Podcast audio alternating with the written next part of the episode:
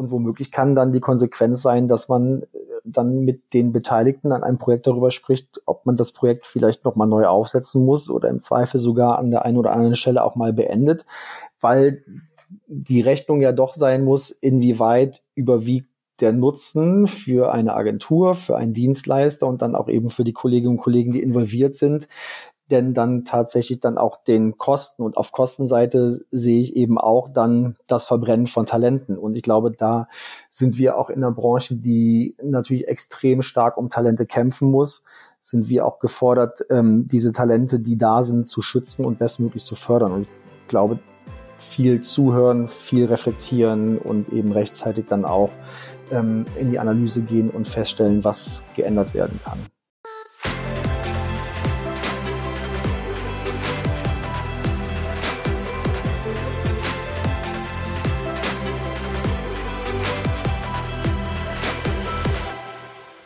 Moin und herzlich willkommen zum Equalate Podcast. Mein Name ist Johanna Mühlbayer, ich bin Gründerin von Equalate und Hostin dieses Podcasts. Heute freue ich mich, einen ja, ganz besonderen Gast hier zu begrüßen, nämlich Holger Hansen, Executive Director Sports bei Accenture Song. Holger ist nicht nur Mentor, auch bei mir im Mentorship-Programm. Uns verbindet, ja, ich glaube einfach, dass wir feststellen, dass uns ähnliche Themen in der Agentur oder in der Sportbranche umtreiben, ähm, zu denen wir immer mal wieder uns auf ein Getränk oder ein Business Lunch treffen. Ich möchte mit Holger in diesem Podcast das auch näher beleuchten. Wir sprechen über seinen Karriereweg, wir sprechen ähm, darüber, wie er in Führung gekommen ist und was gute Führung für ihn bedeutet und ähm, ja, was ihm auch schwer gefallen ist am Anfang, als er Führung übernommen hat. Dadurch, dass Holger seit über 15 Jahren in dieser Agenturbranche zu Hause ist und sie wahrscheinlich so gut wie kaum jemand anderes kennt, möchte ich mit Holger vor allem auf ein Thema zu sprechen kommen, nämlich das Spannungsfeld, in dem man sich in der Agenturwelt immer wieder aufhält, von einerseits in einem so leidenschaftlich tollen Umfeld zu arbeiten, was aber gleichzeitig immer wieder bedeuten kann, dass man auch über seine Kräfte hinausgeht, hinausgehen muss und damit vielleicht auch Grenzen überschreitet. Für sich, aber vielleicht auch für das eigene Team. Wir sprechen darüber, wo und wie das bei Holger vielleicht schon passiert ist, was er dagegen getan hat und vor allem, wie er auch daran arbeitet und welche Konsequenzen er auch im Berufsleben zieht, wenn er merkt, es werden diese Grenzen auch überschritten. Wir sprechen darüber, wie eigentlich Agenturbeziehungen zu Kunden in der heutigen Zeit aussehen können und müssen, damit es zu einer erfolgreichen und vor allem einer gesunden Partnerschaft kommt. Zu guter Letzt kommen wir auch noch auf das Thema Ethik und Haltung zu sprechen. Denn ja, Agenturen sind irgendwie der vielleicht ewige Dienstleister, aber die Frage ist, muss und sollte man damit auch jedes Mandat annehmen. Ich freue mich, eine wirklich sehr persönliche, aber auch genauso gewinnbringende Folge hier heute aufgenommen zu haben und wünsche euch deshalb jetzt ganz viel Spaß mit der Equalate Podcast Episode mit Holger Hansen. Dann begrüße ich heute im Equalate Podcast Perspektivwechsel Holger Hansen. Hi. Hallo liebe Johanna, vielen Dank für die Einladung. Ja, ich würde sagen, wir starten direkt rein. Obwohl wir ja in der gleichen Stadt sitzen, nehmen wir remote auf. Äh, das ist manchmal tatsächlich der Technik wegen sogar fast ein bisschen besser. Äh, wir starten wie immer mit den Entweder-Oder-Fragen. Und ähm, bist du bereit? Du hast einen Joker und ich habe, ich gucke auf meinen Zettel, zwölf äh, Fragen vorbereitet. Wow. Sehr gut, ich bin bereit. Sehr gut, wir fangen leicht an. Äh, Buch oder Podcast? Buch. Äh, mit Blick aufs Bier, Helles oder Kölsch? Oh, das ist schwierig. Kölsch natürlich, Heimat. äh, wo fühlst du dich mehr zu Hause, Hamburg oder Rheinland? ähm, Rheinland. Mhm. Äh, worauf würdest du eher ein Leben lang verzichten? Kaffee oder Süßigkeiten? Süßigkeiten. äh, welche Superpower hättest du lieber? Die Zeit zurückdrehen können oder ab heute jeden Tag 36 Stunden geben? Äh, Zeit zurückdrehen. Mhm. Was ist das schönere Alter, die 30er oder die 40er? 40er. das kam sehr schnell. Ähm, mittendrin. ich frage dich in fünf Jahren oder so nochmal. Ja, genau. genau. Äh, lieber Konstanz oder stetige Veränderung? Stetige Veränderung. Mhm. Was ist schwieriger, in der Sportbranche oder in die Sportbranche zu kommen oder sie wieder zu verlassen? Sie zu verlassen. Mhm. Äh, was würde dich mehr reizen? Auf einen Kaffee mit Gianni Infantino oder auf ein Bier mit Jürgen Klopp? Joker. Nee, Bier mit Jürgen Klopp. Wenig überrascht. Manchmal ist es ja vielleicht auch spannend, ja, ja, genau gut, mal ja, klar, äh, die Fall. schwierigen Menschen zu treffen. Ähm, was trifft äh, dann eher auf dich zu? Visionär oder Realist? Realist. Mhm. Äh, reden oder zuhören? Zuhören. Und zu guter Letzt, äh, Karriereplan sinnvoll oder nicht, nicht zu empfehlen? Dann nehme ich den Joker. Ja, hast du, ich wollte gerade sagen, einen hast du noch. ja, sehr schön. Ähm, ja, wir sprechen unter anderem, Stichwort Karriere, äh, ja auch heute ein bisschen über deinen Werdegang, aber auch das, was vor allem die, die Welt, in der du dich eigentlich schon immer beruflich aufhältst, nämlich die Agentur bzw. Sportagenturwelt, ähm, ja, auch so prägt. Ähm, vielleicht mal so als kleiner Einstieg, ganz spontan, ähm, wenn du die Sportagentur jemandem mit drei Worten beschreiben müsstest, welche drei Worte würdest du spontan wählen? Äh, generell Sportagentur mhm. als, als Gefühl. Ähm, äh, emotional. Dann glaube ich, äh, das ist, sind jetzt zwei Wörter, aber äh, nah dran. Mhm. An, an, also sozusagen nah dran an dem, was, was, was Menschen begeistern kann. Ähm, und äh, kulturell interessantes Umfeld. Mhm. Cool. So, Vielen ja. Dank. Ja, ja, ist doch äh, schon mal ein guter Start. Äh, emotional hätte ich auch fast äh, einen Joker drauf oder ein, äh, drauf gewettet, dass das kommt. ähm, wir wollen heute, wie gerade schon angekündigt, so ein bisschen auch über deinen Weg in die Branche und auch welche Erfahrungen du gemacht hast, ähm, so ein bisschen sprechen. Du bist jetzt seit Januar 22 ähm, Executive Director Sports bei Accenture Song, warst äh, davor bei Jungformat Sports ähm, Geschäftsführer und bist aber ursprünglich äh, vom Studium kommend Kommunikation Kommunikationswissenschaftler und bist dann aber ja auch damals schon direkt äh, in der Agenturbranche eingestiegen. Ähm, vielleicht erstmal so als kleiner Start von Anfang aufgerollt. Ähm, was hat dich an der Agenturbranche damals gereizt? Ich glaube, wes also weshalb ich auch den Joker genommen habe, ne, mir war mhm. mir war relativ spät erst klar, was ich eigentlich so wirklich machen will und ähm, äh, vielleicht muss man noch mal so ein bisschen die Zeit zurückdrehen, ähm, als, als ich dann mit dem Studium fertig geworden bin, ähm, gab es so, so klassische Berufsfelder, in denen man sich bewegt hat. Ne? Also das dann auch irgendwie, was man im Studium so gelernt hat, das war dann irgendwie, du konntest in den Journalismus gehen und konntest irgendwie redaktionell arbeiten. Ähm, und dann gab es halt dieses, okay, Glaubensfrage, machst du eher Marketing oder machst du eher PR? Ähm, und da haben sich dann irgendwann so die Wege dann geteilt, derer, die mit mir studiert haben. Also ehemalige Kommilitonen sind jetzt eben Redakteure bei der, bei der FAZ oder arbeiten eben äh, in, in Marketingabteilungen. Äh, und bei mir ist halt so gewesen, dass ich mich für Politik immer interessiert habe und dann ähm, nicht nur Kommunikationswissenschaften studiert habe, sondern auch noch zwei Nebenfächer hatte mit eben politische Wissenschaften und Geografie und über den Zusammenhang dann so ein bisschen auf die Agenturwelt gestoßen bin, die mir eigentlich nie so richtig präsent war während des Studiums, dass es das so als, als Arbeitsfeld und als Arbeitsumfeld gibt. Ähm, und bin dann halt in diesen, in diesen äh, ähm, Büchern, mit denen ich mich damals beschäftigt habe, nämlich Wahlkampfkommunikation der SPD dann da ganz konkret eben auf, auf Agenturen gestoßen, die eben die SPD in diesen äh, Wahlkämpfen ähm, dann vor allen Dingen um Gerhard Schröder äh, be begleitet hat. Und mhm. ähm, bin dann eben in dem Zusammenhang auf verschiedene Agenturen gestoßen. Und eine davon war dann tatsächlich die Agentur Butter, ähm, damals mit Sitz in Düsseldorf, haben sie heute immer noch und Berlin.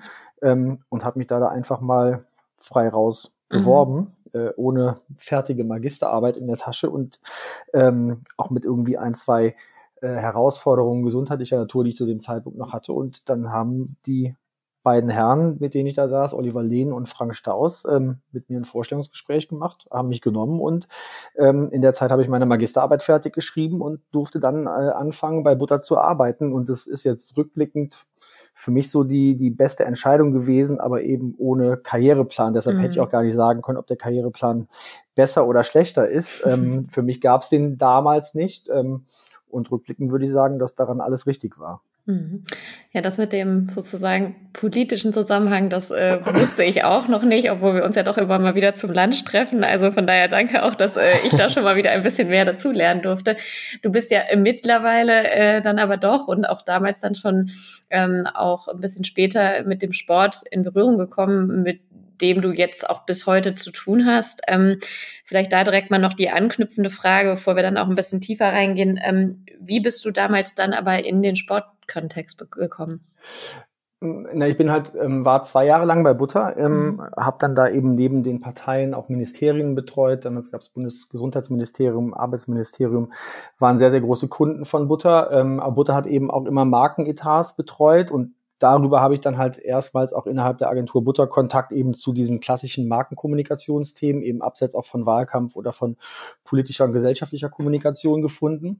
Ähm, und bin dann eben, so wie das im Agenturbusiness nahezu üblich ist, nach zwei Jahren einfach in eine andere Agentur gewechselt, damals zu Scholz Friends nach ähm, ähm, NRW, aber auch eben mit Standort Düsseldorf. Die hatten damals einen riesengroßen Etat, der äh, Vodafone war, ähm, klassische ähm, Kampagnenagentur für Vodafone eben, ähm, mit einem super Team, was mich wahrscheinlich auch nachhaltig mit am meisten, am meisten geprägt hat, wo ich sehr, sehr viel gelernt habe, wo super Leute kennengelernt habe ähm, und auch wirklich tolle Arbeiten gemacht haben. Und da haben wir damals aber auch schon dann eben für die Bundesliga Stiftung gearbeitet. Ähm, und eben da so den ersten Kontakt zum Sport gehabt. Und in, mhm. in dem Zusammenhang habe ich eben auch ähm, Raphael kennengelernt, der dann irgendwann später Jungformat Sports gegründet hat und eben über diese Beziehung, die wir bei Jungformat äh, ähm, dann fortgesetzt haben, die haben wir gestartet damals dann bei Scholz Friends NRW. Und über mhm. diesen Zusammenhang bin ich dann eben auch im Sport gelandet und die ersten Kontaktpunkte eben damals neben der Betreuung von Vodafone bei Scholz Friends in NRW gehabt. Mhm. Ähm, würdest du sagen, und wenn ja, was, ähm, wenn wir jetzt mal rein auf diese Agenturbranchenwelt schauen und du hast ja aus dem Nichtsport und jetzt aus dem Sport sehr viel Erfahrung gesammelt, dass dieses Sportumfeld neben der Emotionalität noch irgendwie noch obendrein irgendwas speziell macht, also rein jetzt in diesem Agenturkosmos, oder würdest du sonst sagen, ähm, die Dynamiken sind die gleiche, die Art und Weise, wie man arbeitet. Ähm, wie ist da so dein Blick drauf? Na, ich habe schon das Oder Gefühl, was macht es für dich so besonders? ja, ja, ja, also ich glaube, ja, es sind wahrscheinlich zwei Ebenen. Das eine, was was macht es für mich besonders?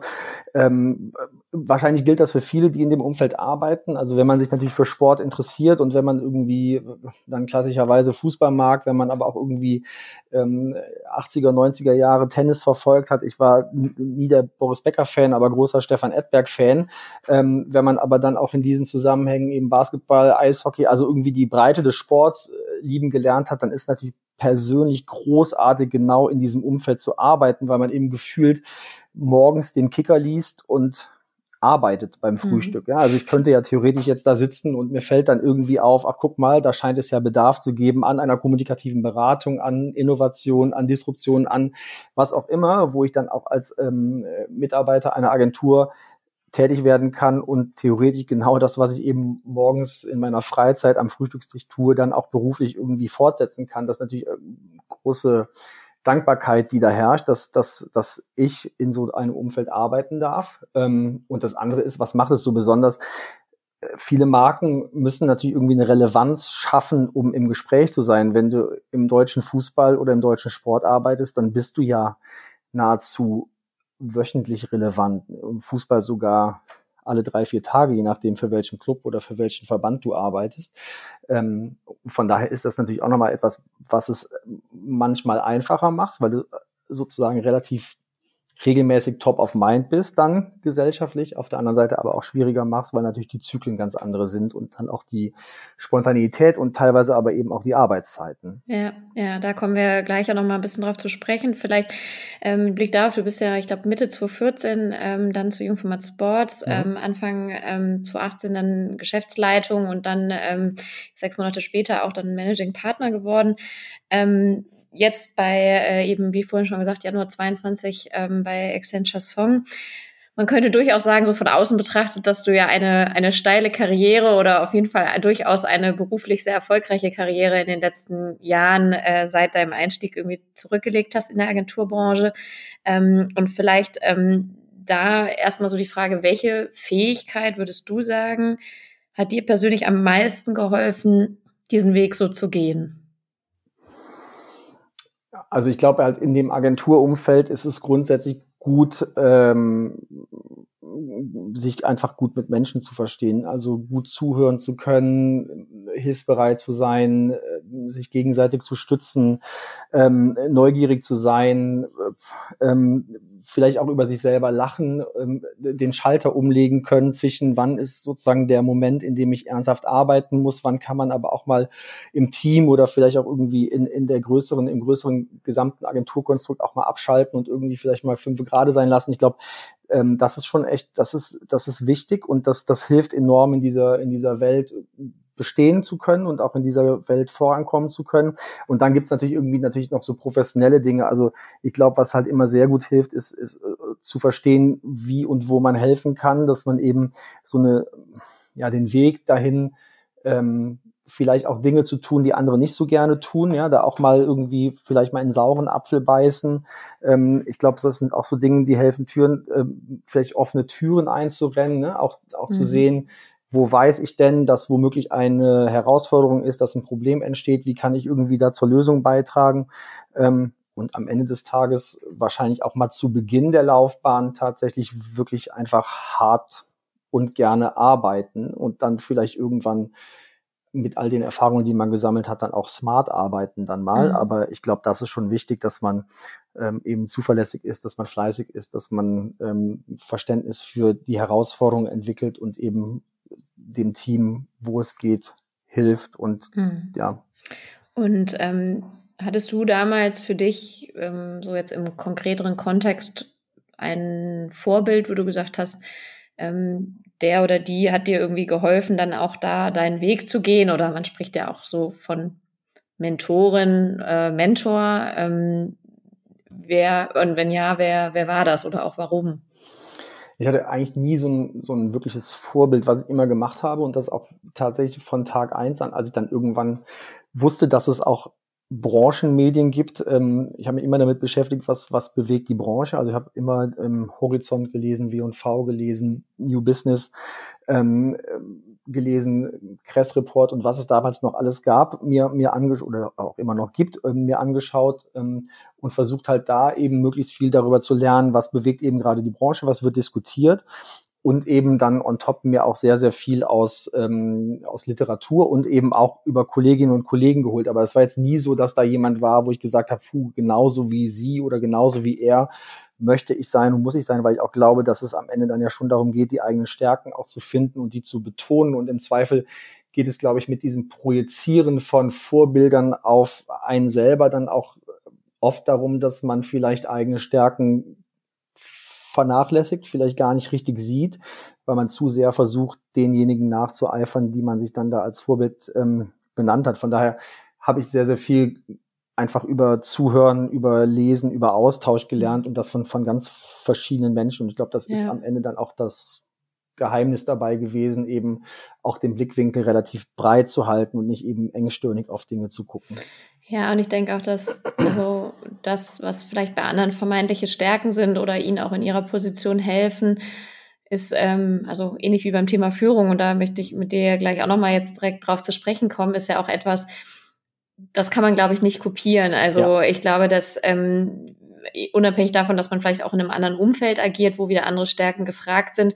Aber wenn das nicht meine Stärke ist, glaube ich, dann kann ich zwar natürlich durch eine gewisse Leistung, die ich bringe, versuchen, relativ gut darin zu werden. Aber ich glaube, wirklich, wirklich gut ist man dann, wenn man genau diesen Fit hat, ähm, ich habe meine Stärken in meinem Bewusstsein und ich habe eine Position, wo ich die auch ähm, einbringen kann und äh, ich auch gelassen werde, sie einzubringen. Ne? Ähm, genau. Es gibt, ja, vielleicht mhm. da, es gibt ja auch immer wieder mhm. Dinge, nehmen wir mal das Beispiel Emotionalität. Ich glaube, es gibt halt Menschen, bei denen würde man sagen, die Emotionalität ist eine große Schwäche, weil sie sie nicht richtig wissen einzusetzen. Und bei anderen Menschen mag diese Emotionalität eine große Stärke sein. Deshalb von, von mir oder für mich abzuleiten, dass mein Vorbild ähm, emotional ist, aber das bei meinem Vorbild als Schwäche ausgelegt wird, würde bedeuten, dass es vielleicht meine Stärke nehmen würde. Von daher glaube ich, dass man da vor allen Dingen immer reflektiert sein muss, sich viel mit sich selber beschäftigen, aber nicht im Sinne von egozentrisch sein, sondern eher so schauen, wie blicke ich auf mich, wie blicken andere auf mich, wie bringt man die Dinge zusammen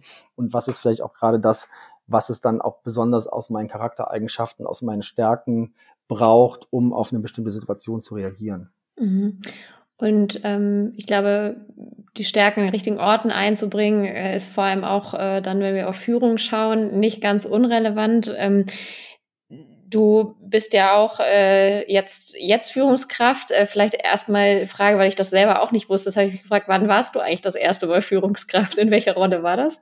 Ja, das ist eine gute Frage. ähm, ich ich würde sagen, wahrscheinlich war das irgendwann bei, ähm, bei Jungformat Sports mhm. in der Rolle als ähm, Etatdirektor. Ist, mhm. ist ja dann so ein klassisches Jobprofil in dem Beratungssegment, in dem ich dann in der Agentur arbeite. Ähm, und dann in dem Moment, wo du halt dann mit Teammitgliedern, mit Teammitgliederinnen arbeitest, die halt eben vielleicht gerade in der Berufsstarterphase sind, die vielleicht ein bisschen weniger Berufserfahrung haben. Ich würde sagen, mhm. das war so 2015 wahrscheinlich mhm. irgendwann, 2014, ja. Und was würdest du sagen, bedeutet gute Führung für dich? Also ich glaube, zum, also gibt es, glaube ich, viele Dinge. Ich glaube, was halt mhm. halt am Ende des Tages der wichtige Faktor ist, ist für mich der Punkt, dass es ja in der Führung darum geht, dass ich eben die Menschen coachen muss, dass es eben darum geht, die Menschen zu ähm, empowern, irgendwie ihnen Vertrauen zu schenken und halt dieses Umfeld zu schaffen, in dem man in unserem Fall dann eben kreativ, frei, inspiriert arbeiten kann.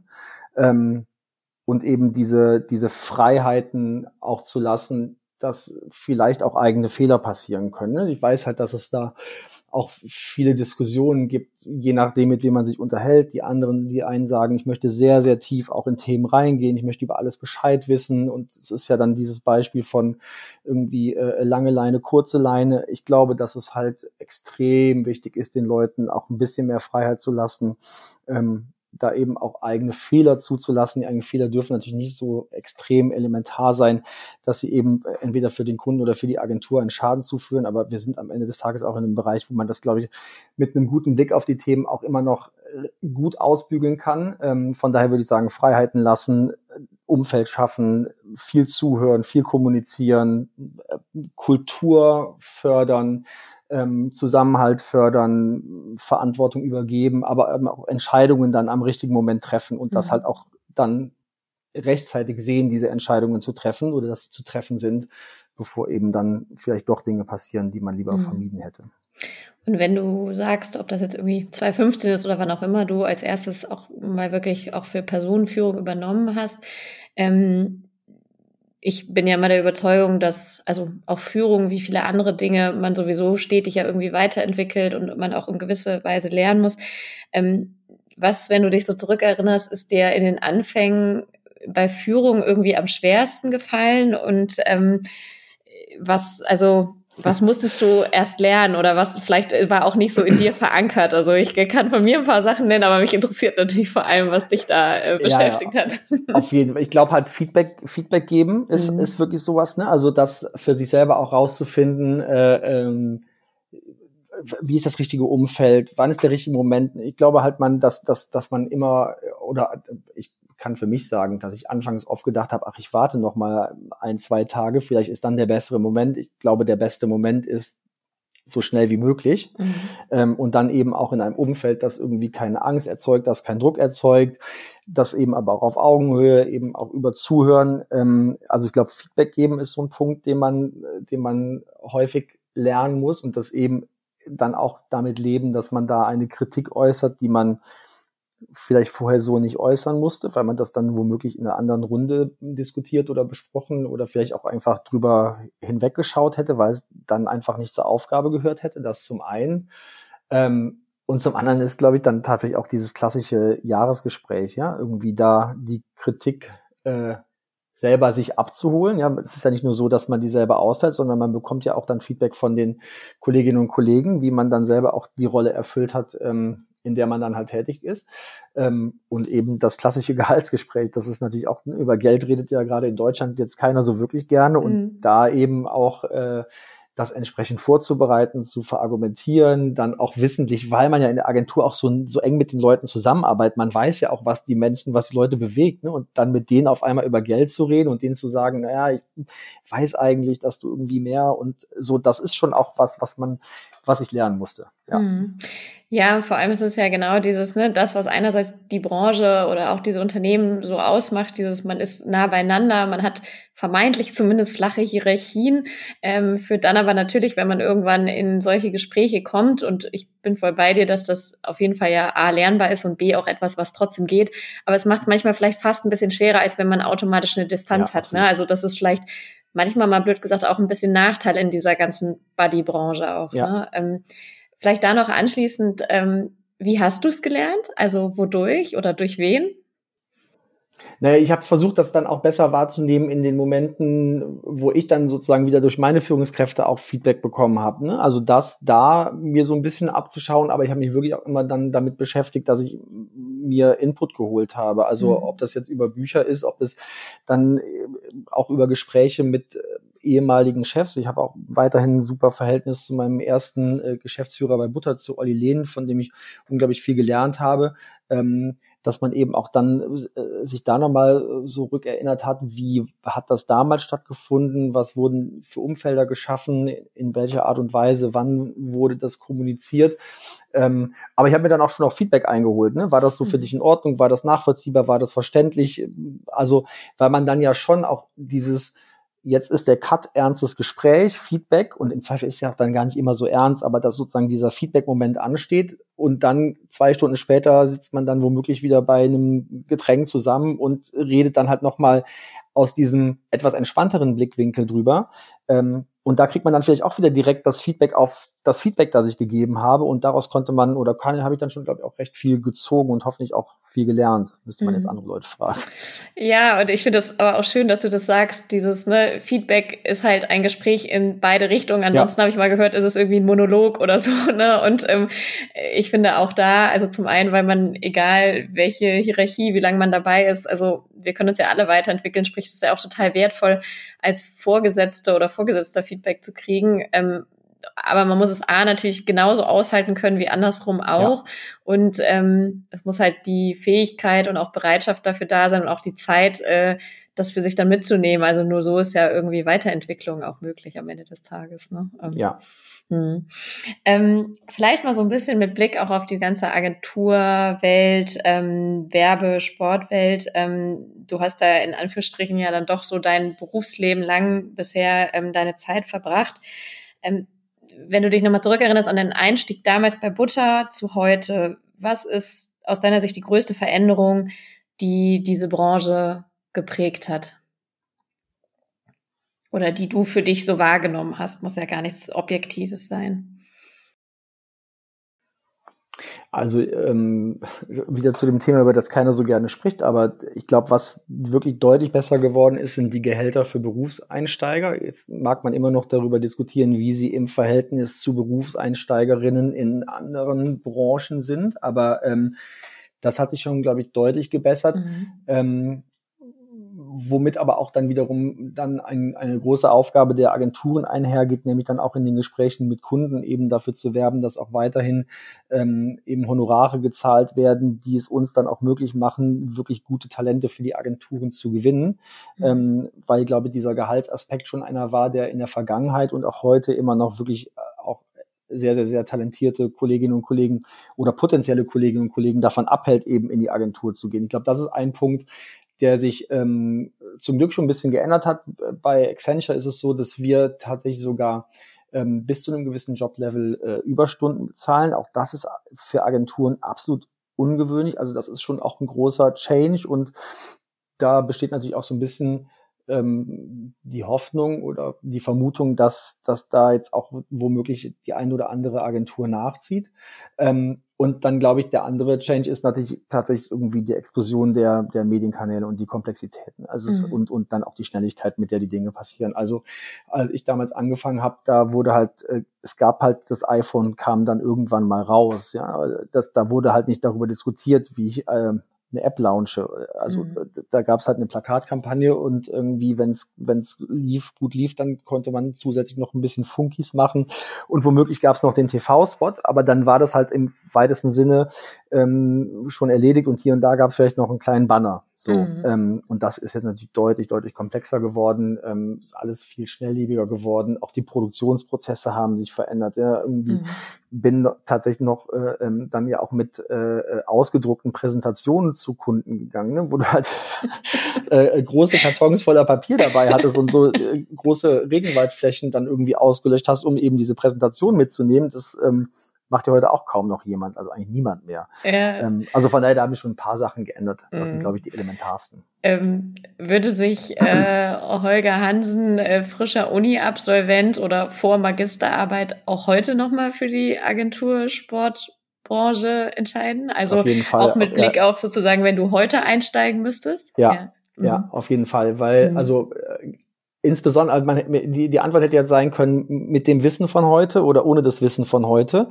Ähm, äh, ähm, äh, und ich würde sagen, gerade mit dem Wissen von heute auf jeden Fall, weil ich finde, dass man in der Agentur so viel lernen kann, so viele unterschiedliche Blickwinkel bekommt. Man, man hat so viele unterschiedliche Kolleginnen und Kollegen, mit denen man zusammenarbeitet. Es ist halt wirklich ein unglaublich agiles, unglaublich attraktives Arbeitsumfeld. Ähm, weil es eben auch dazu führt, dass man mit Menschen arbeitet, die halt dann doch an vielen Stellen like-minded sind. Wir haben das bisher ausgespart, aber ich war ja auch mal zwei Jahre lang ähm, im Marketing einer, einer Bank in Hamburg. Stimmt, ähm, ja, ja, stimmt, äh, das habe ich ja auch stehen, so, ja. Das zahlt nicht so 100 Prozent auf die Sportgeschichte ein, aber gehört halt eben auch dazu.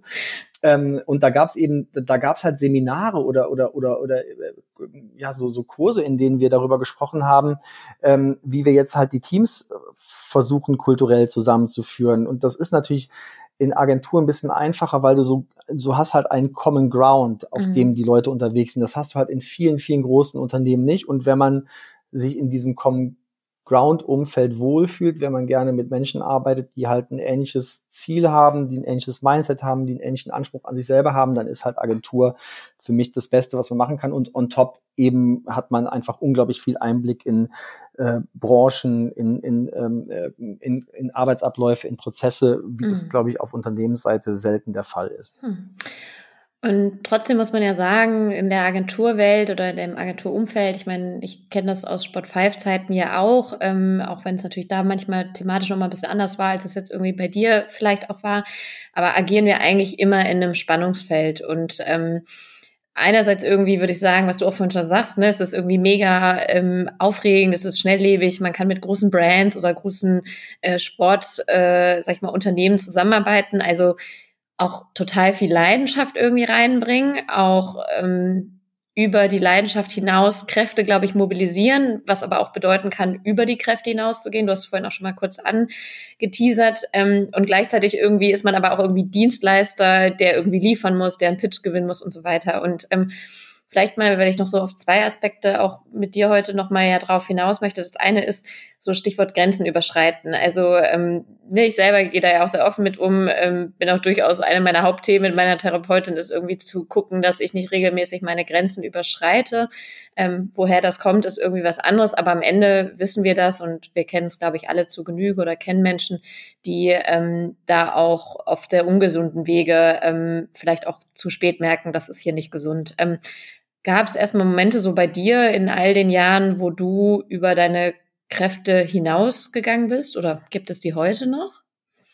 Ja, ja. Also ich glaube, mhm. was ähm, die, die intensivste Zeit und, und die Zeit, ähm, in der ich am meisten gearbeitet habe, war tatsächlich die Zeit bei Scholz Friends, ähm, wo wir ja, also Montag bis Sonntag eigentlich gearbeitet haben. Ähm, äh, gab immer das geflügelte Wort vom olympischen Feuer, weil halt in der Agentur gefühlt den, den ganzen Tag und, und auch abends irgendwie der Grill an war im Sommer. Ähm, ähm, und wir hatten halt irgendwie 35, ich glaube, das waren zu, zu Hochzeiten 35, 40 Kolleginnen, die da gearbeitet haben, von denen dann auch später noch viele ähm, wieder bei Jungformat Sports gearbeitet haben, mit denen ich heute auch noch befreundet bin. Einer von den Kollegen ist mein, mein Trauzeuge.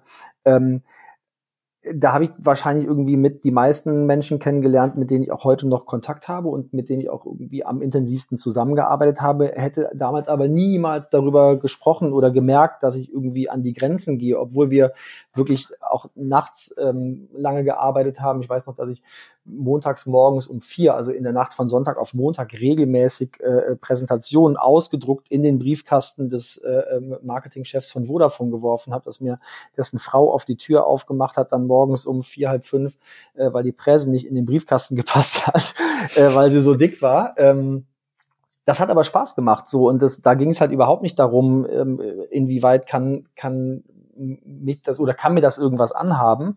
Ähm, und jetzt gibt's aber schon mal Situationen, die wahrscheinlich auch was mit einem anderen privaten Umfeld, womöglich auch mit der gesamten Weltsituation zu tun haben, die dann auch bedrückender ist, als sie vielleicht vor 12, 13 Jahren noch war, zumindest mal rückblickend betrachtet, würde ich das jetzt so sehen. Ähm, wo ich gedacht habe, puh, das ist jetzt aber ein bisschen viel, weil eben dann die Komplexität im Job gestiegen ist, die Komplexität der Aufgaben hat zugenommen, ähm, die Anforderungen an mich an, als Individuum, an uns als Team, an die Gruppe, äh, an die Agentur nehmen stetig zu, der Kostendruck, der dazu kommt. Also von daher ähm, glaube ich schon, dass ich jetzt heute tatsächlich sogar anfälliger dafür bin ähm, und schneller auch wahrnehmen würde, dass ich jetzt an eine Grenze gegangen bin oder darüber hinaus gegangen bin. Mhm. Und wie setzt du dann Grenzen? Weil das nächste ist ja, also das erste ist es zu realisieren, was ja total wichtig ist, aber dann auch die Frage, wie schaffe ich das vor allem auch in dieser Agenturwelt, aus diesem Rad dann in dem Moment auch zu sagen, Moment mal, ähm, Pause oder ich muss was verändern? Ne, ich glaube, es funktioniert halt viel darüber, das äh, zum einen natürlich rechtzeitig zu merken und, und für sich selber dann zu identifizieren und dann auch zu identifizieren, wo konkret das, wo konkret womöglich der Auslöser dann auch wirklich liegt. Ähm, vielleicht gibt es ja auch gar nicht immer nur diesen einen Auslöser, aber man kann es ja dann oft dann doch an einer Sache festmachen, von der man zumindest glaubt, dass diese Sache den größten Beitrag dazu geleistet hat. Ähm, und dann geht es eben darum zu analysieren, woran liegt's denn da? Kann ich das womöglich selber ändern? Muss ich vielleicht im Umgang mit diesem Projekt, mit diesem Thema, mit dieser Person äh, Dinge ändern? Ähm, dann würde ich halt sagen, dass natürlich das Gespräch suchen wichtig ist. Ähm, und womöglich kann dann die Konsequenz sein, dass man äh, dann mit den Beteiligten an einem Projekt darüber spricht, ob man das Projekt vielleicht nochmal neu aufsetzen muss oder im Zweifel sogar an der einen oder anderen Stelle auch mal beendet, weil die Rechnung ja doch sein muss, inwieweit überwiegt der Nutzen für eine Agentur, für einen Dienstleister und dann auch eben für die Kolleginnen und Kollegen, die involviert sind, denn dann tatsächlich dann auch den Kosten und auf Kostenseite sehe ich eben auch dann das Verbrennen von Talenten. Und ich mhm. glaube, da sind wir auch in einer Branche, die natürlich extrem stark um Talente kämpfen muss, sind wir auch gefordert, ähm, diese Talente, die da sind, zu schützen und bestmöglich zu fördern. Und ich glaube, viel zuhören, viel reflektieren und eben rechtzeitig dann auch ähm, in die Analyse gehen und feststellen, was geändert werden kann. Mhm. Ähm, ganz konkret, hast du mal ein Projekt abgebrochen oder habt ihr mal, hast du mal wirklich gesagt, so, das funktioniert so nicht und dementsprechend dann auch gesagt, ja. können wir nicht ausführen oder nicht ja. fertig machen? Ja, ja also okay. also das haben wir, das haben wir jetzt ähm, äh, kurzfristig, äh, vor, vor, vor kurzer Zeit nochmal gehabt, mhm. dass wir eben auch dann im Austausch ähm, mit den Kundinnen ähm, äh, ins Gespräch gegangen sind und dass wir eben gemerkt haben, dass wir an, an einem Punkt angekommen waren, wo weder die eine Seite noch die andere Seite das Gefühl hatte, dass wir in dem Setup, in dem wir da gerade zusammen waren, dass das erfolgreich werden kann. Ähm, und dann halt gesagt haben, dass dieser, dieser Teil des Prozesses eben jetzt dann anders aufgesetzt wird und wir zu einem späteren Zeitpunkt ähm, wieder reintreten oder reingehen würden ins Projekt, ähm, weil wir eben dann von uns selber gesagt haben, dass wir da wieder auf einem Turf unterwegs sind, von dem wir glauben, dass da eben eher unsere Stärke liegen als mhm. in dem Prozessschritt, in dem wir gerade dann eben abgebrochen haben. Ja, also ich meine, das ist ja schon mal gut, dass ihr das dann in dem Prozess zumindest gesagt habt. Also das ja. ist ja auch ein Schutz von MitarbeiterInnen. Also auch das hört man, glaube ich, leider viel zu selten äh, und dann auch wirklich zu sagen, das geht so nicht. Ähm, Im Idealfall ist es natürlich so, dass es erst gar nicht so weit kommt. Ich frage mich dann, ähm, so ein bisschen, ne, diese Agenturwelt hat halt auch diesen Ruf, ist alles total knapp budgetiert. Am Ende ist der Kunde König oder die Kundin Königin, äh, je nachdem, äh, wie man es gendern möchte.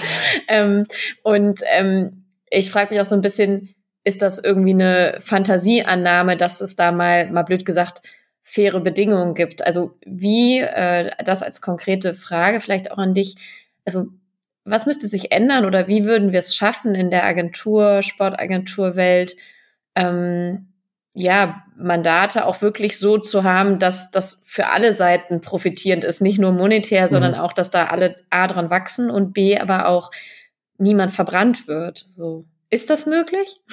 Nein, ich glaube, also, ketzerisch also, gefragt. Ja. ähm, ich glaube, dass äh, wahrscheinlich keine Ja oder Nein Antwort. Mhm. Ähm, die Antwort ist ja alleine deshalb schon komplex, weil du ja den Begriff Agenturen alleine schon mal sehr, sehr unterschiedlich ja. ähm, auffassen kannst. Es gibt Agenturen, die sagen von sich, wir sind eben eine Agentur, die eben auch nur die große Masse an Werbemitteln aus einer globalen Kampagne adaptiert. So, da sitzen dann wahrscheinlich auch Mitarbeiterinnen und Mitarbeiter, die jetzt äh, nicht die Idee haben, mal einen Kannlöwen für die beste Idee zu gewinnen, sondern deren Anspruch ist halt, ich möchte diese Adaption einer globalen Kampagne für den deutschen Markt bestmöglich umsetzen und ich weiß, dass ich 1200 Werbemittel in dem Zeitraum X mhm. zu adaptieren habe. Ähm, und auf der anderen Seite gibt es natürlich Agenturen wie Accenture Song, äh, Jungformat Sports, wie womöglich auch dann Sport 5, die natürlich einen gewissen Anspruch an Innovation haben, die einen gewissen Anspruch daran haben, auch kritischer Sparringspartner für Kunden zu sein, die äh, ihrem Kunden ja im Idealfall auch dabei helfen wollen, Wachstumstreiber zu sein, vielleicht auch so ein bisschen ein Nordstern zu sein in Bezug auf Kultur, in Bezug auf ähm, Konkurrenz, in Bezug auf, auf, auf, auf Kunden oder Fans dann im mhm. Sportumfeld. Mhm. Ähm, und ich glaube, dass halt viele Kunden das oft gar nicht ausreichend zulassen und die Agenturen gar nicht auf ihren starken Füßen dann anspielen, sondern halt sich eine Agentur nehmen, von der sie glauben, dass sie zu ihnen passt. Und oft passt es ja auch an vielen Stellen, mhm. aber ich habe immer das Gefühl, dass man noch mehr auch an den Dingen rausnehmen können, an denen die Agentur mehr Freude hätte und an denen eben auch dann die Agentur Kundenbeziehung wachsen könnte. Und mhm. deshalb glaube ich, dass es schon die Möglichkeit gibt, diese Beziehungen hinzukommen. Es gibt ja auch genug Beispiele für Agentur-Kundenbeziehungen, die seit Jahren funktionieren und auch funktionieren, obwohl auf Agentur und auch auf Kundenseite die Ansprechpartnerinnen gewechselt haben. Ähm, aber dafür braucht es eben, glaube ich, dann auch dieses, ja, diese Faktoren, die ich gerade eben genannt ja, habe, ne, dass ja. die Agentur eben auch Freiheiten bekommt, proaktiv Ideen einzuwerfen und dass es eben nicht nur dieses Gefühl von, du bist die verlängerte Werkband der Gedanken der Kolleginnen auf Kundenseite. Ich glaube, das ist wichtig. Ja, es ähm, finde ich klingt so ein bisschen so, als ob es oft auf der anderen Seite, und das ist vielleicht auch bedingt so, eine gewisse auch Stereotypisierung und vor, stereotypisierte Vorstellung ist, was leistet eine Agentur. Vielleicht auch da viele sitzen, die gar nicht genau wissen, was unterscheidet Agentur A von Agentur B. Ja. Und ähm, man dann, sage ich mal, jemanden dann auch engagiert und auf der Agenturseite entweder diese Prüfung oder vorab genaue Prüfung nicht stattfindet oder was ich natürlich auch nachvollziehen kann, alle haben budgetäre Ziele. Man sagt, es geht halt darum, das Mandat zu kriegen und ähm, das, obwohl eigentlich der Fit nicht so gut ist oder das auf Kosten von ähm, vielleicht auch Partei, einer Partei irgendwie geht. Genau. Ne? Ähm, ja, also ich meine, das hm. Businessmodell der Agenturen ist ja gerade so ein bisschen, du gewinnst einen Kunden und dann verlierst du paar Monate später ähm, einen anderen Kunden äh, und das kompensiert sich dann immer gegenseitig. Und dann gibt's die Agenturen, die dann mal einen gewissen Zeitraum lang Momentum haben und die ähm, dann vielleicht auch mal mehr gewinnen, als dass sie verlieren. Und dann führt es eben zu Wachstum. Und ähm, äh, das Modell an sich ist aber erstmal, du tauschst Kunde A gegen Kunde B. Und mhm. das machst du eben manchmal dann auch aus Gründen von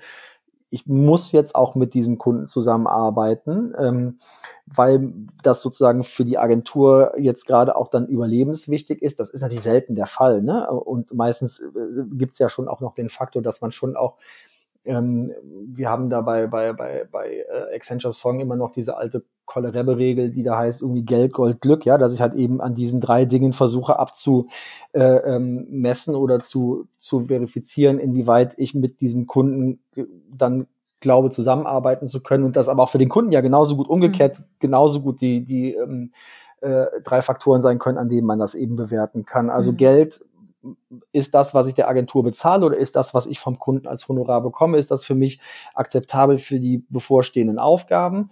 Dann Gold, sozusagen besteht die Möglichkeit in der Zusammenarbeit, dass wir uns innovativ mit guten Ideen einbringen. Und Ideen meint hier nicht immer nur lustige Werbespots, sondern kann ja, ja auch mal ein neues Produkt oder neuer Service sein. Also wirklich auch mal weitergedacht, wie kann ich auch beim Thema Wachstum helfen. Und Glück ist dann eben auch die kulturelle Zusammenarbeit. Also wie funktioniert eben auch die Zusammenarbeit auf einer persönlichen Ebene zwischen äh, Kundinnen und, und, und Kunden und Agenturen. Mhm. Und ich glaube, das ist dann eben so der Faktor, bei dem ich glaube, dass wenn man das mit diesen drei Dingen abwägt, dass man und man hat für alles höchstens drei Sterne und man kommt in der Summe auf nur drei Sterne von neun, dann würde ich sagen, macht die Zusammenarbeit keinen Sinn und ab vier kann man womöglich anfangen zu diskutieren, wobei ich glaube, dass es erst ab fünf oder sechs attraktiv wird. Ja, und ist ja am Ende, ich hatte mir auch die Frage aufgeschrieben, was so ein mit Blick auf die Zusammenarbeit zwischen eben Agentur und Kunde erfolgreichste ist und wahrscheinlich wirklich die erfolgreichste ist dann, wo alle drei Facetten mal mindestens irgendwie zwei Sterne bekommen, ne? Also weil das ja dann auch irgendwie, ja. das macht auch irgendwie allen Spaß und man hat irgendwie genau. Entwicklungsmöglichkeiten und ist mal blöd gesagt auch nicht nur einfach der Dienstleister, ne? Ähm, also ohne das ist das ja auch geben muss, also gerade wenn es klare messbare Ziele gibt. Ähm, Vielleicht trotzdem einen letzten Aspekt, auch wenn wir noch zwei, drei Minuten länger machen, aber ähm, den würde ich gerne, weil wir auch gesagt haben, wir, ähm, also wir haben da so schon öfter mal drüber gesprochen. Hm, ich habe dich letztens beim Business Lunch irgendwie gefragt, ähm, was ist denn, wenn mal von einem auch was verlangt wird, Agentur, also äh, von der Agentur, ähm, dass ich sag mal gegen in Zeiten von Ethik, wo wir viel über Haltung sprechen, ob das jetzt Nachhaltigkeit ist, soziale, ökologische und Co äh, man dann aber in dieser Dienstleisterrolle ist und was ausführen muss, ähm, was ist dann, wenn das irgendwie gegen den Strich geht? Also ich weiß noch vielleicht eigenes Beispiel, dass ich ähm, damals zu Sport 5 Zeiten zuletzt im Business Development, ähm, glaube ich, auch damals Katar Hospitalrechte mitgepitcht habe oder mhm. den Pitch verantwortet habe intern. Ähm, irgendwie damals war das ganze Nachhaltigkeitsthema, ich meine, das war Ende 2020, ist auch noch nicht so spät, aber war irgendwie noch gar nicht so präsent. Heute muss ich ehrlich sagen, wüsste ich gar nicht genau, ob ich das noch machen würde, also ob ich bereit dafür wäre. Man kann sich aber ja auch nicht immer aussuchen, so Fakt ist einfach. Ähm, kennst du diesen Spagat, auch wenn wir so von so ethischen Themen sprechen, oder ähm, kommt das nicht so, nicht so stark auf? Ähm, also für, für mich konkret und jetzt aktuell und in den letzten zwei Jahren nicht. Mhm. Ähm, die Diskussion ist aber eine so alt wie wahrscheinlich die Agenturbranche oder die Agenturkundenbeziehung. Ähm, wir hatten jetzt letztens wieder in, in, in einer Chatgruppe das Gespräch darüber, wo fängt das denn eigentlich an? Also ist Nestlé dann schon ein Kunde, bei dem ich mir die Frage stellen muss, ähm, ob ich für sie arbeiten möchte, ja oder nein? Ähm, wir hatten in meiner Zeit bei äh, Jungformat Sports mal die Herausforderung, dass es eben eine Anfrage von ähm, Pharmahersteller gab. Da gibt's eben auch dann Kolleginnen, in dem Fall ein Kollege, der hat gesagt hat, möchte er nicht machen, weil er eben weiß, dass die auch äh, Tierversuche durchführen. Ähm, mhm. äh, du hast dann auch arbeitsrechtlich natürlich den Anspruch darauf, da eben dann auch nicht ähm, mitarbeiten zu müssen. Und du kannst ja eh dann auch niemanden dazu zwingen, würde man ja auch nicht versuchen. Ähm, von daher ähm, den Spagat irgendwie, glaube ich, muss man, muss man oftmals machen. Ähm, ich glaube, am Ende ist halt in der Agentur, fängt es, glaube ich, schon mal davon an, Haltung fängt damit an, so vielleicht schon mal damit anfangen, nicht gratis zu arbeiten. Ne? Das ist so das Erste, wo du das Gefühl hast, dass du ähm, im Markt unterwegs bist, das alles propagieren und fünf Wochen später fragst du dann irgendwie auf Kundenseite, na, wie war's? Und dann sagen die, ja, das gab halt dann doch diese eine Agentur, die es dann eben kostenlos gemacht hat. Ähm, das sollte man nicht machen. Ich glaube, das, das nächste ist halt vielleicht selber auch schauen, dass man niemals sag jetzt mal Scheiße, ne, irgendwie im Umgang mit Kunden und irgendwie Mitarbeiterinnen und Mitarbeitern ist. So, ich glaube, das ist dann auch wichtig, wenn es um Haltung geht, aber trotzdem eben auch einen klaren Standpunkt haben und das eben auch dann ähm, sauber, öffentlich, ähm, ähm, ordentlich und, und, und offen kommunizieren. Ich glaube, das ist halt wichtig ähm, im, im Umgang miteinander. Und klar, am Ende ist halt irgendwie auch niemals für Dinge und Themen arbeiten, die moralisch verwerflich sind. Und da ist natürlich dann irgendwann Interpretationsspielraum. So Waffenbranche ist wahrscheinlich relativ offensichtlich, aber ähm, wir kennen das aus der Agenturbranche gerade drei, vier Monate her, dass eben die Bundeswehr ihren Etat ausgeschrieben hat und da die Diskussion losgeht, ist das ein Etat, um den man sich bewerben darf, ja oder nein? Und die Ausschreibung, wenn ich mich recht entsinne, war glaube ich, honoriert mit einem äh, Pitch-Honorar von unter 5000 Euro. Und der Aufwand, den man dann da reinsteckt, der ist tendenziell eher bei, ja, wahrscheinlich mehr als 80. Ja, mhm. ähm, ähm, macht man das dann, ja oder nein? Mit Blick auf die Frage, die wir eben hatten, kompensiert dieser Kunde womöglich dann auch bei mir weggefallenes Geschäft und sichert damit dann Arbeitsplätze? Ähm, schwierige Frage. Ich glaube, Agenturen, mhm. die Haltung ähm, sollte sein, irgendwie niemals scheiße sein, niemals für scheiße arbeiten, ähm, niemals gratis arbeiten und vielleicht auch am Ende schauen, dass man mit Menschen arbeitet, die ähm, moralisch äh, integer sind. Genau deshalb habe ich dich auch als Mentor ins Boot geholt bei Mentorship, um hier den Loop nochmal zu holen. Aber äh, ja, vielen Dank. Das äh, ist ja eigentlich schon das äh, prädestinierte Schlusswort, ähm, vielleicht da zum Ende zu kommen. Aber äh, ich habe mir tatsächlich eine kleine Abschlussfrage aufgeschrieben und wenn du magst, ganz kurz und knapp noch dazu, ähm, nämlich welchen welchen Rat ähm, würdest du den anderen, also Menschen oder jungen Menschen, die in die Agenturwelt irgendwie einsteigen wollen, ähm, mitgeben, den du vielleicht auch selber damals gerne gehabt hättest? Hast du da irgendwas, was dir spontan noch einfällt oder irgendwie ein Tipp oder so? Ja, also ich glaube, was halt ähm, dem eigenen Instinkt vertrauen, das fand ich irgendwie immer ganz gut. Ähm, klar, gibt auch mal diese Momente, wo man das Gefühl hat, man hat sich jetzt falsch entschieden, aber ich glaube schon, dass man relativ schnell auch für sich selber rausfindet, was ist das Umfeld, in dem ich mich bewegen will. Und ich viele Kolleginnen, mit denen ich früher, ob das jetzt bei Butter, bei Scholz und Friends oder bei Jungformat äh, oder bei der Hamburger Sparkasse zusammengearbeitet habe, ich, das sind so viele Kolleginnen dabei, von denen ich weiß, dass sie sich irgendwann mal aus einem Instinkt und aus einem Gefühl heraus für Dinge entschieden haben, mit denen sie jetzt glücklicher sind, als, als sie eben vorher waren. Das ich glaube, dass das ein guter,